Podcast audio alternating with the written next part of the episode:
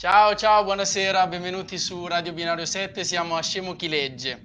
Allora, dunque, vi ricordo che siamo in diretta su YouTube, Facebook, Twitch e eh, troverete poi invece la differita sul podcast su Spotify e eh, anche su, su, Instagram. Dunque, il tema della, della, puntata, come anticipato dai post su, su Facebook, è il confine e presenterei subito la, la nostra ospite, l'annunciamo da subito, Cristina Gregorin. Salve a tutti, grazie per l'invito. Grazie a te e saluto poi i miei compagni, Marta. Ciao a tutti. Arianna. Ciao. Michela. Ciao. E salutiamo Giacomo che oggi ci sta guardando da casa. Ciao Giacomo! Ti aspettiamo alla prossima, alla prossima puntata ti aspettiamo. Con un bel missoltino. esatto.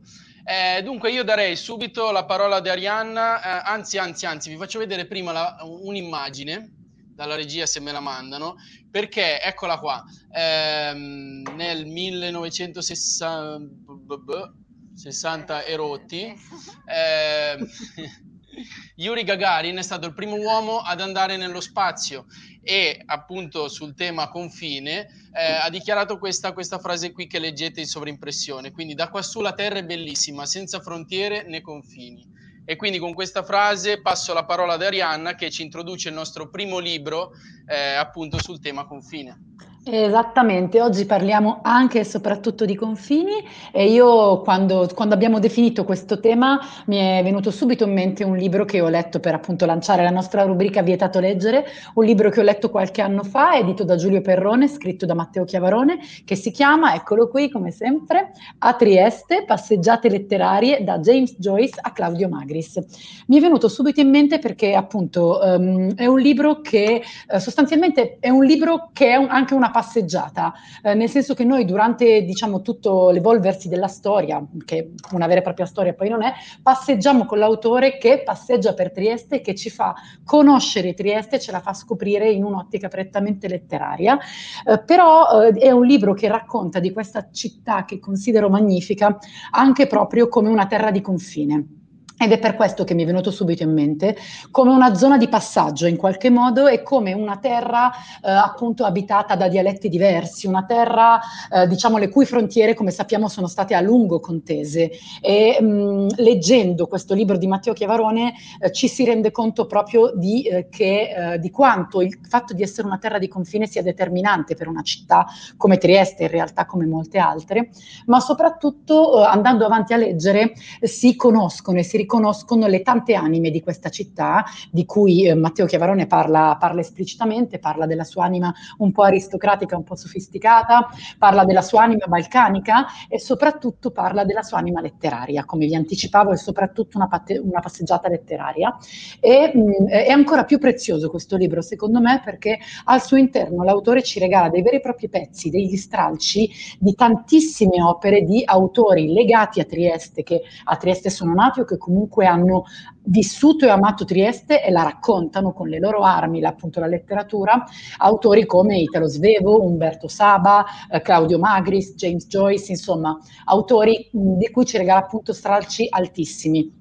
E anche solo per questo, cioè no, non solo per questo, anche per questo, vale la pena davvero di leggere questo libro che vi consiglio um, e ci racconta proprio dell'identità letteraria di Trieste come un'identità molto forte, pur cosmopolita.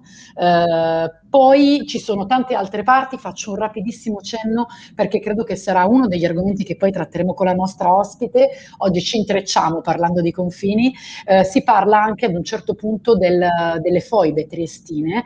Non mi soffermerò su questo argomento, ehm, ma c'è una frase che volevo, che volevo leggere, eh, posto che mi ha colpito tantissimo che un sinonimo di foibe, leggendo, informandomi, eh, spulciando qua e là, è inghiottitoio. E ho trovato che, visto che spesso parliamo di parole in questa trasmissione, già questa parola racchiude in sé la tragicità poi no, di quello che è successo alle, eh, diciamo, negli episodi legati alle foibe di Trieste. Però insomma per chiudere l'autore dice che la memoria coincide col totale rifiuto di lasciare cadere in prescrizione il male. Ecco, io credo che il tema del confine associato a certi territori che hanno vissuto eh, la guerra fondamentalmente si leghi a stretto eh, filo con il tema della memoria e che sia dovere della memoria non lasciare cadere in prescrizione il mare, appunto. E niente, quindi ve lo consiglio. Tra l'altro, alla fine del libro trovate anche consigli pratici sui caffè da visitare, sui libri da portarvi dietro se siete a Trieste, le playlist da ascoltare, librerie e quant'altro. Quindi a Trieste di Matteo Chiavarone. Bene, grazie, grazie mille Arianna. Grazie e appunto come io innanzitutto specifico che la prima passeggiata nello spazio di Gagarin è 1961, la regia siamo andati a controllare, grazie mille Greg. Quindi dicevo, come anticipato Arianna, eh, presento nuovamente l'ospite, gli do nuovamente il benvenuto quindi a Cristina Gregorin che eh, ha un forte legame con Trieste, no? Michela, vuoi un attimino presentarcela sì, sì, allora, Cristina Gregorini è nata a Trieste e vive a Venezia. Eh, ha vissuto tra il Cars e la Germania, ha studiato letteratura tedesca con un dottorato e ehm, è uscito un suo romanzo per Garzanti che si chiama L'ultima testimone ed è il romanzo di cui eh, parleremo, che tra l'altro è ambientato eh, proprio a Trieste. E, ehm, una cosa che mi è piaciuta moltissimo del tuo romanzo, Cristina, è che ehm, c'è una frase che non so se è proprio la tua o se è un appunto che mi sono segnata per riassumere, ma credo siano proprio le tue parole, ehm, sì, ehm, un'espressione che è confusione ehm, sociale e lessicale in questa città, sulla città di confine, una confusione soprattutto lessicale, perché ci sono delle cose che sono molto difficili da dire e, ehm, e, ho trovato che tu le abbia dette splendidamente raccontando una storia privata, perché spesso con una storia privata, che quella di un romanzo, si riesce a raccontare qualcosa che socialmente è molto, molto dif- e storicamente è molto difficile da dire. Sul romanzo lascio la parola a te, di che cosa parla l'ultima testimone? Allora, io intanto vi ringrazio di nuovo e devo dirvi che sono commossa che fate una puntata su Trieste perché noi, mm, noi triestini abbiamo spesso così um, la sensazione di essere un po' dimenticati uh, dal resto d'Italia o di essere stati dimenticati per tanti anni. E infatti una delle reazioni che, che più ho ricevuto insomma, da parte dei lettori del romanzo è stato ma io non sapevo niente di tutto questo. Quindi la nostra, la nostra storia è un, è un, po', sconosciuta e se vi devo dire è anche un po' sconosciuto il fatto che la regione in cui si trova Trieste si chiama Venezia Giulia. Infatti tante volte eh, veniamo chiamati Friuli, noi siamo due regioni accorpate insieme, Friuli, Venezia Giulia, ma per far prima si dice, anche nei telegiornali nazionali, eccetera, si dice, ah già, Trieste in Friuli oppure il governatore Federica, il governatore del Friuli. Ecco, eh, c'è questo piccolo pezzettino, questo angolo eh, nella parte più orientale d'Italia che viene proprio pian piano dimenticato. È una cosa che ho notato succede spesso, eh, che le parole possano in qualche modo cambiare l'identità di un territorio. Quindi da un lato ci sono le guerre che eh, creano nuovi confini, quindi nuove entità territoriali e quindi nuove identità, e dall'altra parte c'è anche l'uso della lingua che può essere pericoloso. Ah, tra l'altro, visto che io vivo a Venezia, vi faccio anche questo piccolo inciso sempre più quando si parla di Venezia si intende la Venezia metropolitana. Succede qualcosa a 50 km da Venezia, ma sui giornali compare Venezia. E la Venezia lagunare viene chiamata la città antica. Quindi a me sembra ci sia tante volte con le parole quasi un pericolo di mistificazione di quello che è la realtà. E allora io con questo romanzo ho tentato un po' di spiegare Trieste e, e, quindi per spiegarlo ho dovuto fare un viaggio nella memoria, eh, un viaggio nella memoria della città, però per, per fare questa operazione ho avuto bisogno di una protagonista che viene chiamata, che viene chiamata a Trieste perché pare lei sia l'ultima testimone della morte di un uomo che non si sa bene come è accaduta e quindi la protagonista che ha lasciato Trieste da molti anni, che vive a Milano, che, che a Trieste non ci vuole tornare, non ci sta bene proprio perché ha delle cattive memorie, invece è costretta ad affrontare il suo passato privato, la sua storia privata, che è difficile e dolorosa, e insieme a questa però viene rievocata anche la storia della città ed è attraverso questo doppio filo di memorie che sia la protagonista che la città alla fine del romanzo, spero, abbiano un po' più di eh, identità, di consistenza, abbiano preso tutte e due il filo della loro vita in mano.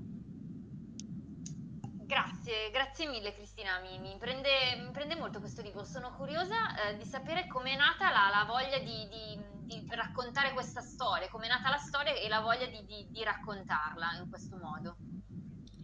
Allora, devo dirti, siccome questo è il mio primo romanzo, eh, non è nata, diciamo, da un, dalla professione di essere scrittori e quindi di avere una buona storia tra le mani e di cominciare a scriverla. Ehm, io ho tutt'altra professione del turismo, quindi sono stati tanti impulsi che si sono sovrapposti negli anni e ad un certo momento mi sono detta che non potevo più tenere dentro tutte queste cose, mi sembrava che mi scoppiassero dentro. E allora le ho scritte, ma mh, non ho scritto pensando che il romanzo un giorno sarebbe stato pubblicato. È proprio il classico lavoro da esordiente, che, che tiri fuori quello, quello, che hai dentro, la tua storia, e, e dopo ci provi. Ho provato con il Calvino, ho mandato al al concorso a, al Calvino e dopo sono rientrata tra i finalisti e così è stato pubblicato. Bello, bello, grazie. Bella anche la storia delle, dell'esordio del tuo libro, la storia nella storia. Invece io, Cristina, sono curiosa di sapere se dati i temi che tratti, che sono anche temi delicati, delicati legati, come dicevamo, alla guerra, e a tutta la tragicità no? che si porta dietro, se in qualche modo hai trovato difficoltà nello scegliere di parlare di temi così delicati eh, in un paese in cui non sempre si ha la sensazione, almeno questa è mia opinione, che sia semplice parlarne, in cui i testimoni di certi eventi purtroppo piano piano ci lasciano per ragioni anagrafiche. Insomma, ti, ti sei sentita compresa e hai trovato difficoltà a parlare Beh, intanto sono tante cose con cui sono cresciuta, quindi mh, tutte le storie che sentivo da, da, da, da, parenti, amici dei miei genitori, cose che discutevano a cena, tu ci cresci in mezzo, sei, che hai due anni che vaghi tra le, che gattoni praticamente tra le gambe del tavolo, intanto senti le storie e con quelle cresci. E, mh, quindi quella difficoltà non, non c'era. E, sì, forse era molto più difficile cercare di, di, di, sbrigare in qualche modo, di sciogliere tutti i nodi è molto difficile capire la situazione di Trieste perché appunto c'è questa sovrapposizione di identità diverse, perché Trieste è stata sempre una città molto internazionale. Trieste non è stata una città di confine, è stata una città internazionale, aveva un ampio territorio intorno fino al 1945 e appunto questo ter- territorio lacerato dal 45 in poi, questo nuovo confine che prima non esisteva, questo territorio che era unico e che è stato poi spezzato e, e oggi in tre parti, no? perché questo territorio è diviso tra Italia, Slovenia e Croazia. E questo è stato uno dei grandi, uno dei grandi traumi del Novecento triestino. Sì, cercare di sciogliere tutti questi nodi, entrare nella pelle di quelle persone che hanno vissuto quei momenti, forse questa è stata la parte più difficile e anche le crudeltà che sono venute fuori, gli odi quasi come nelle guerre civili, quasi come nelle guerre civili. Quello è stato difficile. Immagino. E senti, eh, un'altra cosa che, che, mi ha colpito molto, prima tu nominavi Francesca, che è la protagonista femminile. E, um, Francesca è una donna molto particolare perché è, è, molto forte, è molto forte perché ha fatto delle scelte particolari di vita, è una donna che non ha figli, per esempio, che lavora, eh, che si è trasferita a Milano mh, mm, e torna e, mh, mm, e, fa molta resistenza all'interno di questa storia, sembra un po' l'ostacolo al procedere del, della storia, perché è lei che deve scavare nel, nella sua memoria. E, mh, mm, come ti sei rapportata tu con questo personaggio femminile? E che, che, riflessioni sul femminile ti ha fatto fare lei o hai fatto tu attraverso di lei?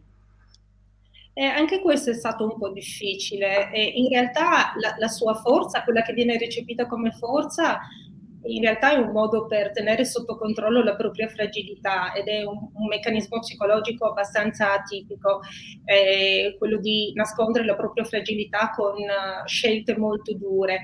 E, ehm, io mi sono resa conto che ho scelto una figura monacale perché appunto lei decide di non sposarsi e di dedicarsi al suo lavoro di ginecologa e di far nascere i bambini. Questo significa che lei non è una persona negativa, lei non ha paura della vita in sé, ma per sé. Lei si dichiara una sconfitta, però ha questo desiderio che la vita vada avanti e quindi per lei far nascere i bambini e portare la speranza nel mondo.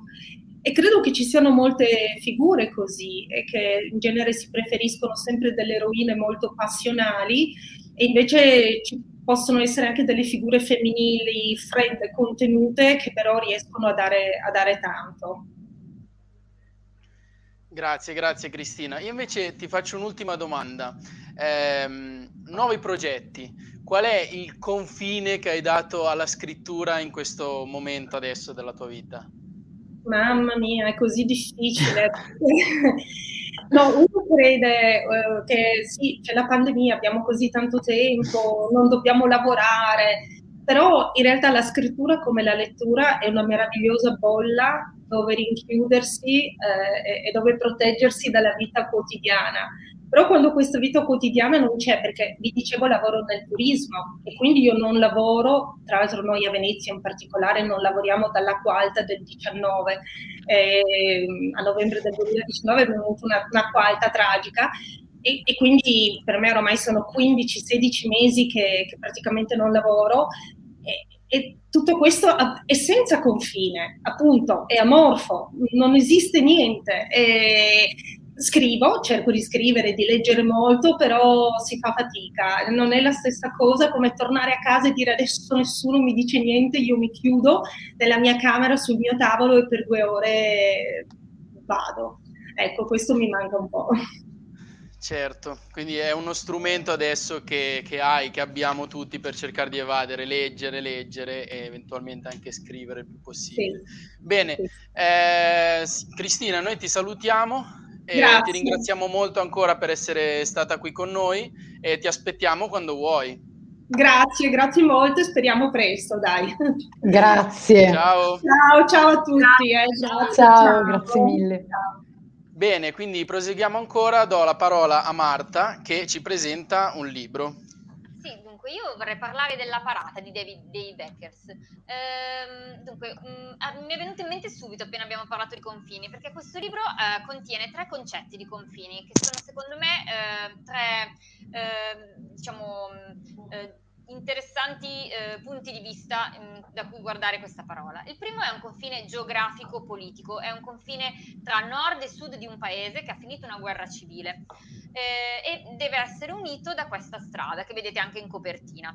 Questa strada che due uomini stanno costruendo, la stanno costruendo unendo due, due appunto terre che erano divise da un confine. Eh, mentre la costruiscono. E questo diciamo unisce e porta con sé tutte le problematiche di due territori in guerra che appunto si trovano riavvicinati, quindi due popolazioni che non si parlano, eh, due mentalità eh, diverse che si trovano unite da questa super ehm, opera eh, ovviamente ordinata dall'alto, che in teoria le dovrebbe unire. E questo ci racconta tante cose di tante, di tante nazioni reali. Questo ovviamente è, non è reale, questa storia è inventata. L'altro confine è quello tra uomini. Questi due uomini che devono costruire questa strada si trovano da soli su una specie di, di carro armato, di mezzo un po' strambo e super dotato di, di, tanti accessori per costruire questa strada in mezzo a territori, diciamo anche deserti. Ehm, si trovano, hanno un confine molto forte tra loro due, perché uno è un po' un super ligio, super rigido, che deve fare il suo lavoro, deve finirlo prima possibile, l'altro invece è un po', insomma, eh, un po' così, eh, un po' fannullone e comincia a fare amicizia a destra manca, si perde, non si perde, fa, insomma, si lascia derubare. E invece è un forte confine tra di loro, il confine dell'incomprensione, il confine umano, il confine di non cercare di mettersi nei panni degli altri. Eh, quindi mh, mm, anche questo è un aspetto di confine che viene molto analizzato all'interno del libro ed è veramente mh, mm, interessante. Il terzo tipo di confine è quello tra eh, l'Occidente e l'Oriente, perché questo paese mh, mm, immaginario è in Oriente e questa strada viene ordinata dall'Occidente e viene imposta. E anche qui vediamo come eh, si, si, diciamo, si il, la strada diventa il simbolo di un confine anche di modi di vedere le cose, quando qualcuno impone eh, qualcosa all'altro senza cercare di comprenderne il bisogno, le caratteristiche e, e le necessità. Quindi è un libro molto particolare, molto ricco, breve rispetto agli altri libri di Dave Eggers che di solito sono abbastanza mh, forti, insomma abbastanza voluminosi, però è davvero mh, con uno stile molto asciutto e mh, molto selettivo, sceglie molto bene i vocaboli e arriva il messaggio corretto e molto forte. Quindi mh, è tra, tra l'altro molto, molto recente ed è secondo me tremendamente attuale, quindi da leggere. Ve lo consiglio, La parata di Dave Eggers. E, ehm, tra l'altro Marta, scusami, adesso mentre raccontavi il libro eh, mi è venuto in mente in realtà uno spettacolo teatrale eh, che è Cuscus Clan della carrozzeria Orfeo, non so se avete avuto modo di vederlo, sono stati anche qua al binario 7 e eh, il tema quindi del confine e della strada che connette diciamo povertà e ricchezza quindi il mondo fuori dal confine e quello dentro eh, è un tema comunque centrale lì perlomeno si percepisce un sacco all'inizio della storia per impostarla tutta. E quindi nulla me ne è venuta questa storia qua. Vi consiglio di, di vederlo lo spettacolo se non l'avete visto. Se mai lo rifaranno visto che hanno già fatto la trilogia più e più volte Nulla, così era solo un appunto, mi era no, venuto no, in mente mentre, mentre chiacchieravi. ricorsivo, insomma. Adesso c'è Rocky, no? Esatto. Ebbene sì, immancabile. Vai, raccontateci un po'. Di che cosa parla? Allora, per quanto Vai, parliamo sempre di confini, ma abbiamo appunto come sempre cercato di dare una lettura in stile Rocky. E ehm, per l'esattezza ciò che ci domandiamo, ciò su cui ci battiamo io e Marta è ehm, il confine fra i generi letterari. Se ha senso, adesso cerchiamo di ridurlo ovviamente per, per, per Rocky, se ha senso considerare eh, i confini fra i generi letterari, quindi i generi letterari oppure no e mi sa che presento e parto subito col primo colpo io direttamente vai, vai, dicendo che secondo me non ha troppo senso tracciare confini troppo stretti fra i generi letterari che pure esistono, pensiamo alla fantascienza, all'horror, al romanzo storico e quant'altro e che hanno tratti e regole che li identificano. Passatemi la metafora un po' retorica, è come voler imbottigliare un fiume. Se la narrativa, la letteratura è un fiume, a mio parere i generi che la compongono devono essere liquidi, devono potersi mescolare e dare forma a forme nuove. Adesso vado io. Esatto. Allora, tocca a me. Allora, secondo me invece è, è, necessario, è necessario che ci siano dei generi letterari ben definiti, ma non per rispettarli, per non rispettarli, ma proprio per questo, quando si vuole non rispettare una regola, è necessario che la regola sia molto chiara. Quindi, secondo me, è, è importante che vengano definiti nelle loro caratteristiche e vengano anche studiati tendenzialmente, magari in modo non noioso, però proprio perché poi, quando si, si prende la libertà di disubbidire, lo si fa con cognizione di causa e quindi meglio. Quindi, per trasgredire è necessario avere i generi letterari. Precisissima, guarda, proprio. E niente, io ti rispondo dicendo che sono consapevole eh, del fatto che il genere letterario, in qualche modo, i vari generi letterari compongano una tradizione che è assolutamente preziosa, ma in qualche modo penso che eh, sia anche doveroso talvolta con nuove riflessioni dare vita a quella che sarà in futuro una nuova tradizione, che potrebbe prendere in considerazione il fatto di mescolare questi generi, per il semplice fatto che non è il caso di arginare un testo dentro un argine che potrebbe risultare stesso non è il caso di cedere alla tentazione di categorizzare sempre e comunque. Niente, finisci sempre prima. allora, ehm, anzi, eh, io penso che i generi mh, mm, siano necessari anche per i poveri lettori. Ne abbiamo parlato le scorse volte di troppi libri pubblicati e quindi il povero lettore si deve trovare un attimino di orientamento, cioè entra in libreria e dice dove vado? Allora invece di immergersi e trovare subito i, sempre i successoni messi in prima fila, deve dire ok, vado verso questo genere. Poi magari trova un po' di tutto, però un'indicazione... Ti devo interrompere. Lo devono avere. Ho cercato di fare la severa ma non ce l'ho fatta. Eh, chiudo io dicendo che comprendo che per ragioni di ordine pratico categorizzare possa essere utile, ma con la letteratura secondo me corriamo il rischio di ridurre qualcosa di grandioso e di creativo a un manuale e non è un rischio che mi piacerebbe correre. Fine. Niente, non abbiamo più bisogno dei cronometri. No, no, niente. Con, continuo proprio a, ritenere che siano necessari i generi proprio per, per, per, poterli mescolare, per poter scegliere. A me piace scegliere, se una cosa non è mm, un minimo, non ho una, un qualcosa di indizio, eh, mi trovo smarrita e purtroppo non riesco a leggere tutti i libri del mondo, quindi servono per darmi un'indicazione. Hai ancora 5 secondi. ok, elimino. Diteci, allora, li, li, prendo per dire, diteci cosa ne pensate, se vi va bene avere dei generi, vi piace, sentite che siete d'accordo, insomma, oppure vi stanno scomodi, quando vedete genere giallo vi viene l'orticaria, un giallo non ce l'ho col giallo ovviamente, ma poteva essere anche un altro genere, quindi vogliamo sapere cosa ne pensate da lettori e magari anche da scrittori eh, su questa esistenza, su questa categorizzazione. Esatto, Concordo, esatto. raccontateci, raccontateci. Scrivete, scrivete nei commenti e a fine puntata appunto leggeremo i commenti più interessanti e poi daremo appunto, decreteremo il vincitore di questa tredicesima puntata di, eh, di Scemo Chi Legge. Voteremo poi anche noi. Eh, ah, in questo caso siamo io e Michela. Eh, quindi eh, mi raccomando, votate in tanti da casa, votate in tanti. Adesso proseguiamo e eh, sempre appunto, chiaramente sul tema confine, do la parola a Michela che ci presenta un libro. Sì, io oggi vorrei parlarvi di un libro meraviglioso che si chiama Non si può dividere il cielo. Io ce l'ho anche qua, come sempre, abbiamo sempre i nostri libri belli letti e riletti. E Non si può dividere il cielo di Gianluca Falanga, Storie dal muro di Berlino di Carocci Editore. Eh, è un libro interessantissimo che parla proprio del confine per, per antonomasia, il muro di Berlino. Eh, era eh, il 9 novembre 1989, quando nella notte viene abbattuto il muro di Berlino. io me lo ricordo, avevo una quindicina d'anni, era, è stato un evento ehm, incredibile, esaltante. E adesso sono passati tanti anni, tanti decenni, e ehm, sembra quasi impossibile ripensare a quelle storie, sembra impossibile che nel cuore dell'Europa ci fosse eh, un muro a dividere una città. Eh, ed è un muro che secondo me, non solo i ragazzi di adesso che non hanno vissuto quel periodo, ma anche molti adulti che quel periodo l'hanno vissuto, secondo me non immaginano come fosse, perché uno si immagina un muro che passa in una città. Eh, in realtà eh, il muro di Berlino e anch'io ci sono arrivata poi leggendo, informandomi, perché appunto non è così, non è così semplice. Ehm, il muro di Berlino era costituito da 160 km di cemento armato, filo spinato e, e altri mezzi, torrette, guardie per, per controllare eh, che non fosse superato.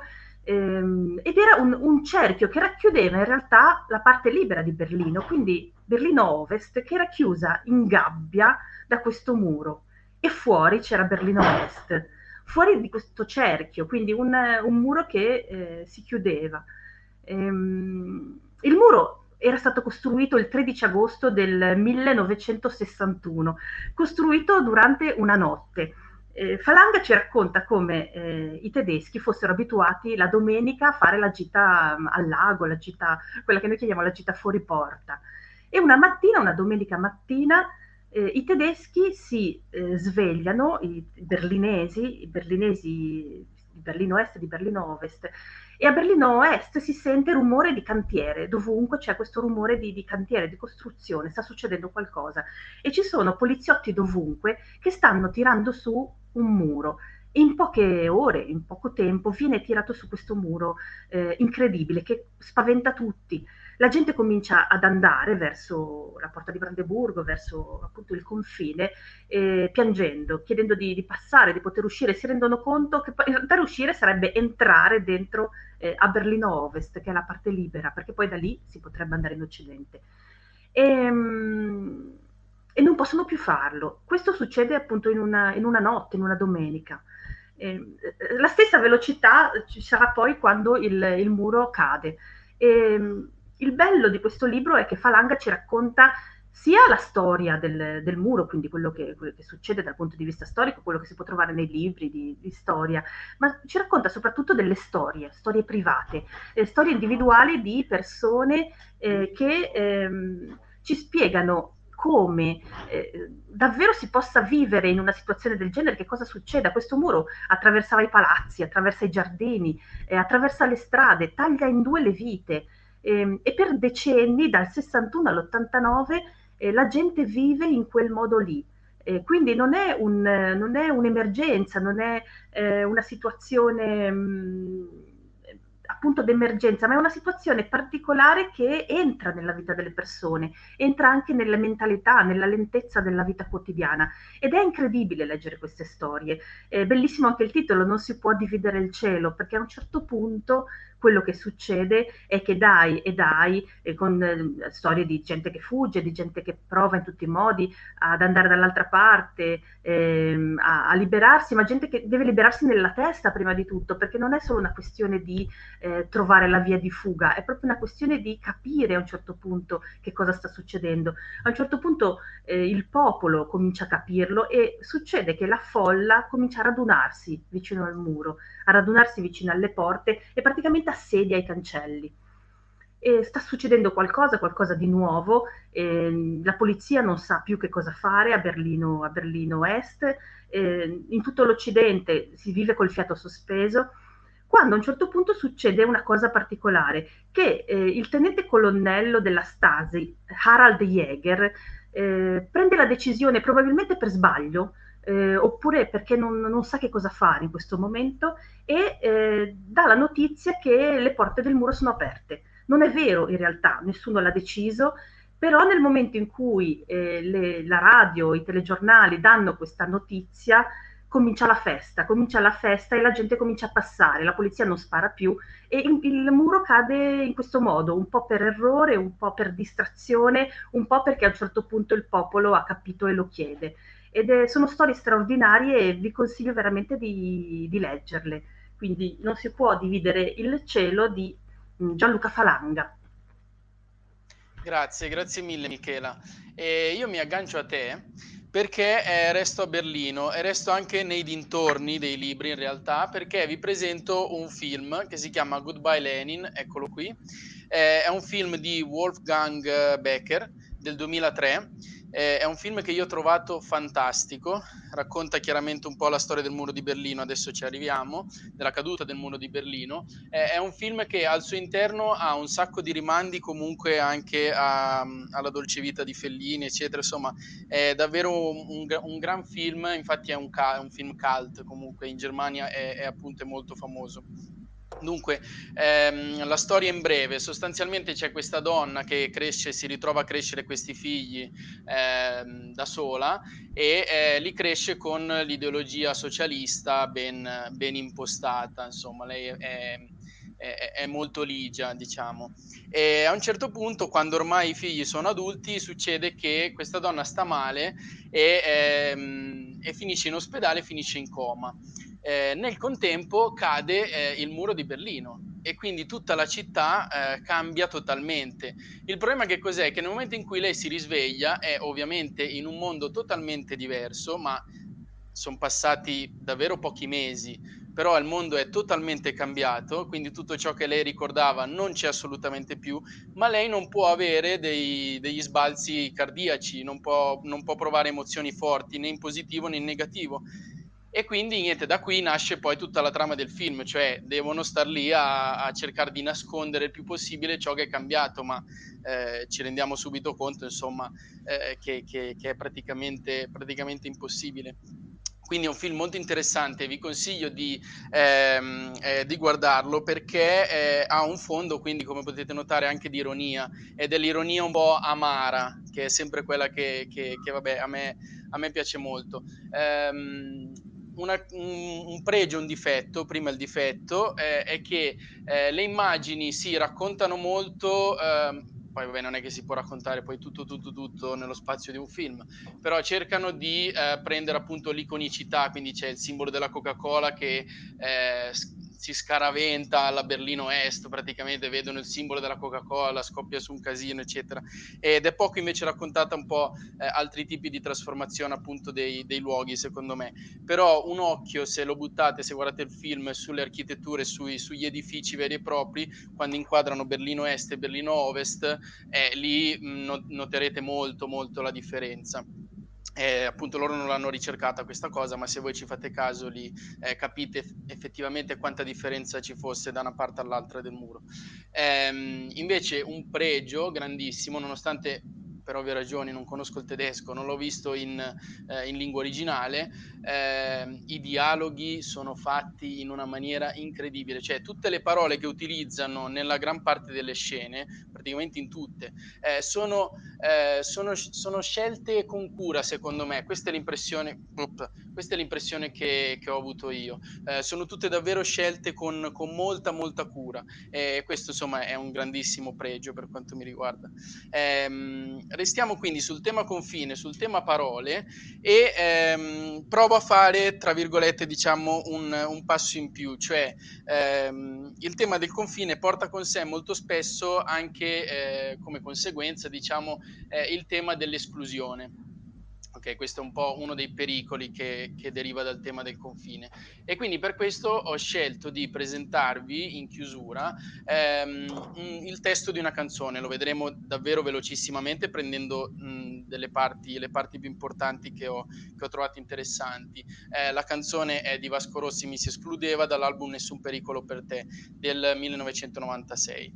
Ehm, quindi andiamo con, con, la prima frase che ho, che ho estratto, che poi eh, è la prima, e dice ricordo che mi si escludeva, eh, prima scuola sì, io non ero mica andato lì. E qua spieghiamo subito l'immagine che vedete sulla destra, dove ci sono dei ragazzini che, che vanno a scuola. Dunque immaginiamoci il mondo eh, italiano nel nel secondo dopoguerra, quindi siamo intorno agli anni 60, lui del 1952, e adesso non dico che tutti andavano a scuola così attraversando i fiumi per l'amor del cielo, eh, però comunque eh, le scuole non erano ovunque, lui abitava in collina esattamente a Zocca, andava a scuola giù, eh, giù a Modena, quindi aveva un bel tragitto da fare e i pulmini è difficile che, che il pulmino difficilmente riusciva a passare anche perché c'era la neve, eccetera. Andiamo velocemente subito alla seconda frase che dice e mi ricordo che mi si escludeva come se da qui io potessi andarmene dove. E qua si lancia subito al cuore, secondo me, del tema, perché eh, dice è come se avessi scelto io di nascere in questo posto qui in montagna e poi venire a scuola lì. Non l'ho scelto io, io dove me ne posso andare? Cioè, non è stata scelta mia nascere lì. Andiamo avanti? Dice, mi ricordo che mi si escludeva, eh, ovviamente sto saltando dei pezzi, eh, mi ricordo che mi si escludeva eh, per motivi che oggi fanno solo ridere. Esatto, perché eh, oggi siamo immaginati appunto a, siamo immaginati, siamo abituati ad andare da Milano a Roma col freccia rossa, 5 ore, sei giù in un attimo. Eh, e invece in tre ore, in tre ore, pardon, sono rimasto indietro ancora al freccia argento probabilmente. E oggi quindi pensare che uno venga discriminato perché viene semplicemente dalla stessa provincia o quasi, ma dalla montagna, eh, oggi fa, fa, fa, veramente ridere. Eh, è impensabile oggi una cosa così. Eh, ora, ecco, adesso faccio una premessa eh, che do- avrei dovuto far prima in realtà. Vasco Rossi è non è che ha bisogno di tante spiegazioni talvolta, perché lui comunque se deve andare dritto al punto va dritto al punto e basta. Quindi adesso tra poco eh, ci arriviamo. E qua lui si sta incanalando eh, dove voleva arrivare, eh, perché appunto eh, crea uno squarcio a questo punto. Quindi dal, dalla minuscola città di Zocca in Emilia Romagna eh, al problema della scuola suo personale, una delle poche canzoni in cui parla proprio di sé in prima persona, di un'esperienza che ha vissuto in prima persona, eh, qua apre al tema appunto dell'esclusione vera e propria eh, derivante poi dal, eh, dal, razzismo principalmente. E infatti poi dice, c'è chi dice non è un problema, stiano pure qui e poi li sfrutta come cani, quindi ora va dall'altra parte della barricata e, e, e dice quelli che, che, non li vogliono, dice no no però alla fine possono anche stare qui, però poi ne, ne abusa. Eh, c'è chi dice non è un problema, li blocchiamo lì, quindi un altro fronte non facciamo più entrare nessuno qui. Ecco, e qua adesso questa frase ha bisogno di poche spiegazioni, è, è un provocautore. Eh, 50 anni fa il problema lo risolvevano bruciandoli e c'è chi dice che il problema è che non ci sono più fiammiferi. Chiaramente questa è una grossa provocazione, però cosa ci vuole dire? Ci vuole dire che eh, in realtà il problema è risolto forse solo superfici- superficialmente? Perché se ci fossero ancora i fiammiferi, forse allora qualcuno brucerebbe ancora? Cioè questo in realtà credo che, che, vuole, che, vuole dire, eh, che ci vuole dire l'autore. E poi chiude, o meglio chiudo io qui, poi la canzone prosegue, dice speriamo che sì, a noi ci lasciano restare qui, a noi ci lasciano restare qui. Eh, perché è importante secondo me questa frase? Perché lui dice attenzione, perché eh, l'esclusione oggi riguarda certi tipi di persone e altri tipi di persone si, eh, si frappongono, no? cercano di fare opposizione ma attenzione che speriamo che a noi ci lasciano restare qui, quindi può toccare, può tutti questo problema qua, quindi non è eh, il problema del confine e quindi eh, il problema appunto del, dell'esclusione può davvero, davvero riguardare tutti quanti. Quindi ecco, questo era quanto vi, vi volevo presentare e adesso arriviamo alle votazioni per, per Rocky. Iniziamo io e te Michela, ti do la parola, vuoi, vuoi dire qualcosa sì. su Rocky? Sì, sì, guarda, eh, l'argomento dei generi mi interessava tantissimo quando ci hanno annunciato che avrebbero parlato di questo, ho detto wow, che bello. E, ehm, e devo dire che prima di ascoltarvi eh, avrei detto di essere dalla parte de, di Arianna, diciamo, no genere. Eh, in realtà Marta mi ha convinto, mi ha convinto perché mi è piaciuta molto l'idea di vanno bene i generi perché così li sfondiamo e li mescoliamo e li contaminiamo. Molto bella questa, questa idea. Dai, quindi oggi voto Marta. Eh, ecco, e anche io sono della tua stessa identica opinione, quindi anche io a priori avrei detto in realtà Arianna, poi ascoltandole eh, un, una cosa molto interessante ha detto Marta, che appunto hai richiamato adesso tu, che è importante definirli per poterli studiare e poi infrangerli. Quindi questa è, è davvero la cosa che, che, che mi ha convinto a votare Marta da casa mi dicono che abbiamo in realtà un pareggio tra Facebook e YouTube, in realtà, tra tutti i voti, e eh, quindi a questo punto con, vo- con, il voto mio e quello di Michela decretiamo la vincitrice di questa puntata, Marta. E in genere letterali da disubbidire. Esatto, Brava disubbidite. disubbidite. E brava anche a Prima studiate e poi disubbidite. Bene, benissimo, grazie mille per essere stati con noi. Io vi, ehm, vi, do appuntamento chiaramente alla prossima puntata che è il 27 di eh, aprile e vi anticipo il tema, lo anticipiamo ragazze? Sì, lo anticipiamo. Sì, il tema è rinascita. Quindi giusto temi piccolini, proprio circoscritti. Cosette proprio facili facili. E che ci porti bene questo tema, dai, per Davvero. Speriamo, speriamo, speriamo davvero. Davvero. Va bene, vi salutiamo, grazie mille ancora. Grazie mille. Ciao a tutti. Ciao. A tutti. Ciao. Ciao, a presto.